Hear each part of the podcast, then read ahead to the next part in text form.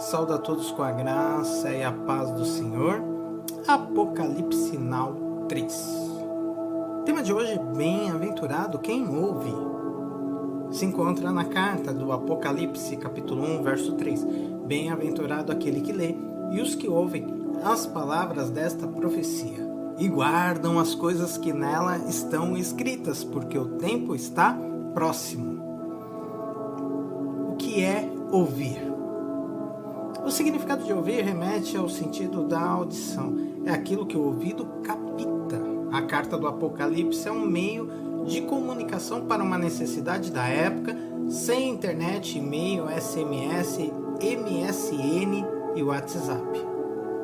A igreja primitiva tinha em suas mãos as cartas para um propósito e uma missão, que era pronunciar uma bem-aventurança sobre as igrejas, onde a revelação de João tem que ser lida, não em uma nem em duas, mas em sete igrejas da Ásia. Entretudo, a dificuldade, pois é uma revelação em prisão. Segundo, um desafio de espaço e tempo, pois não havia meios de transportes eficazes. Havia um compromisso com o apóstolo e com aquele que foi morto e reviveu.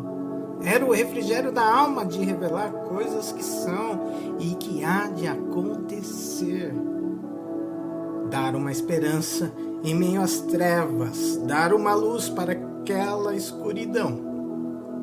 A carta da revelação seria lida em voz alta, cujo leitor seria a pessoa constituída de uma habilidade rara, pois em meio dos seus ouvintes daquele tempo, a maioria não sabia ler. E essa bem-aventurança vem de encontro ao compromisso daquele que lê a carta no meio da igreja, pois está representando o próprio João e fazendo a vontade de Jesus.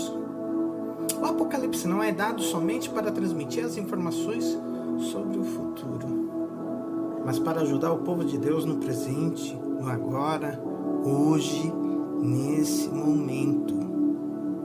É esta a razão que são os bem-aventurados os que ouvem. Temos aqui uma lembrança das palavras de Jesus que diz: bem-aventurados são os que ouvem a palavra de Deus e as guardam. A revelação contém muitas exortações à fé, paciência, obediência, oração e vigilância.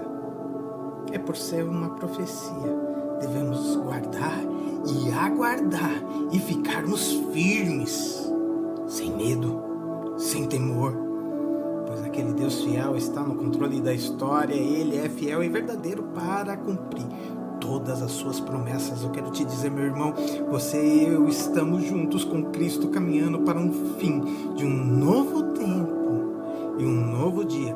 Fique firme, meu irmão, hoje e sempre.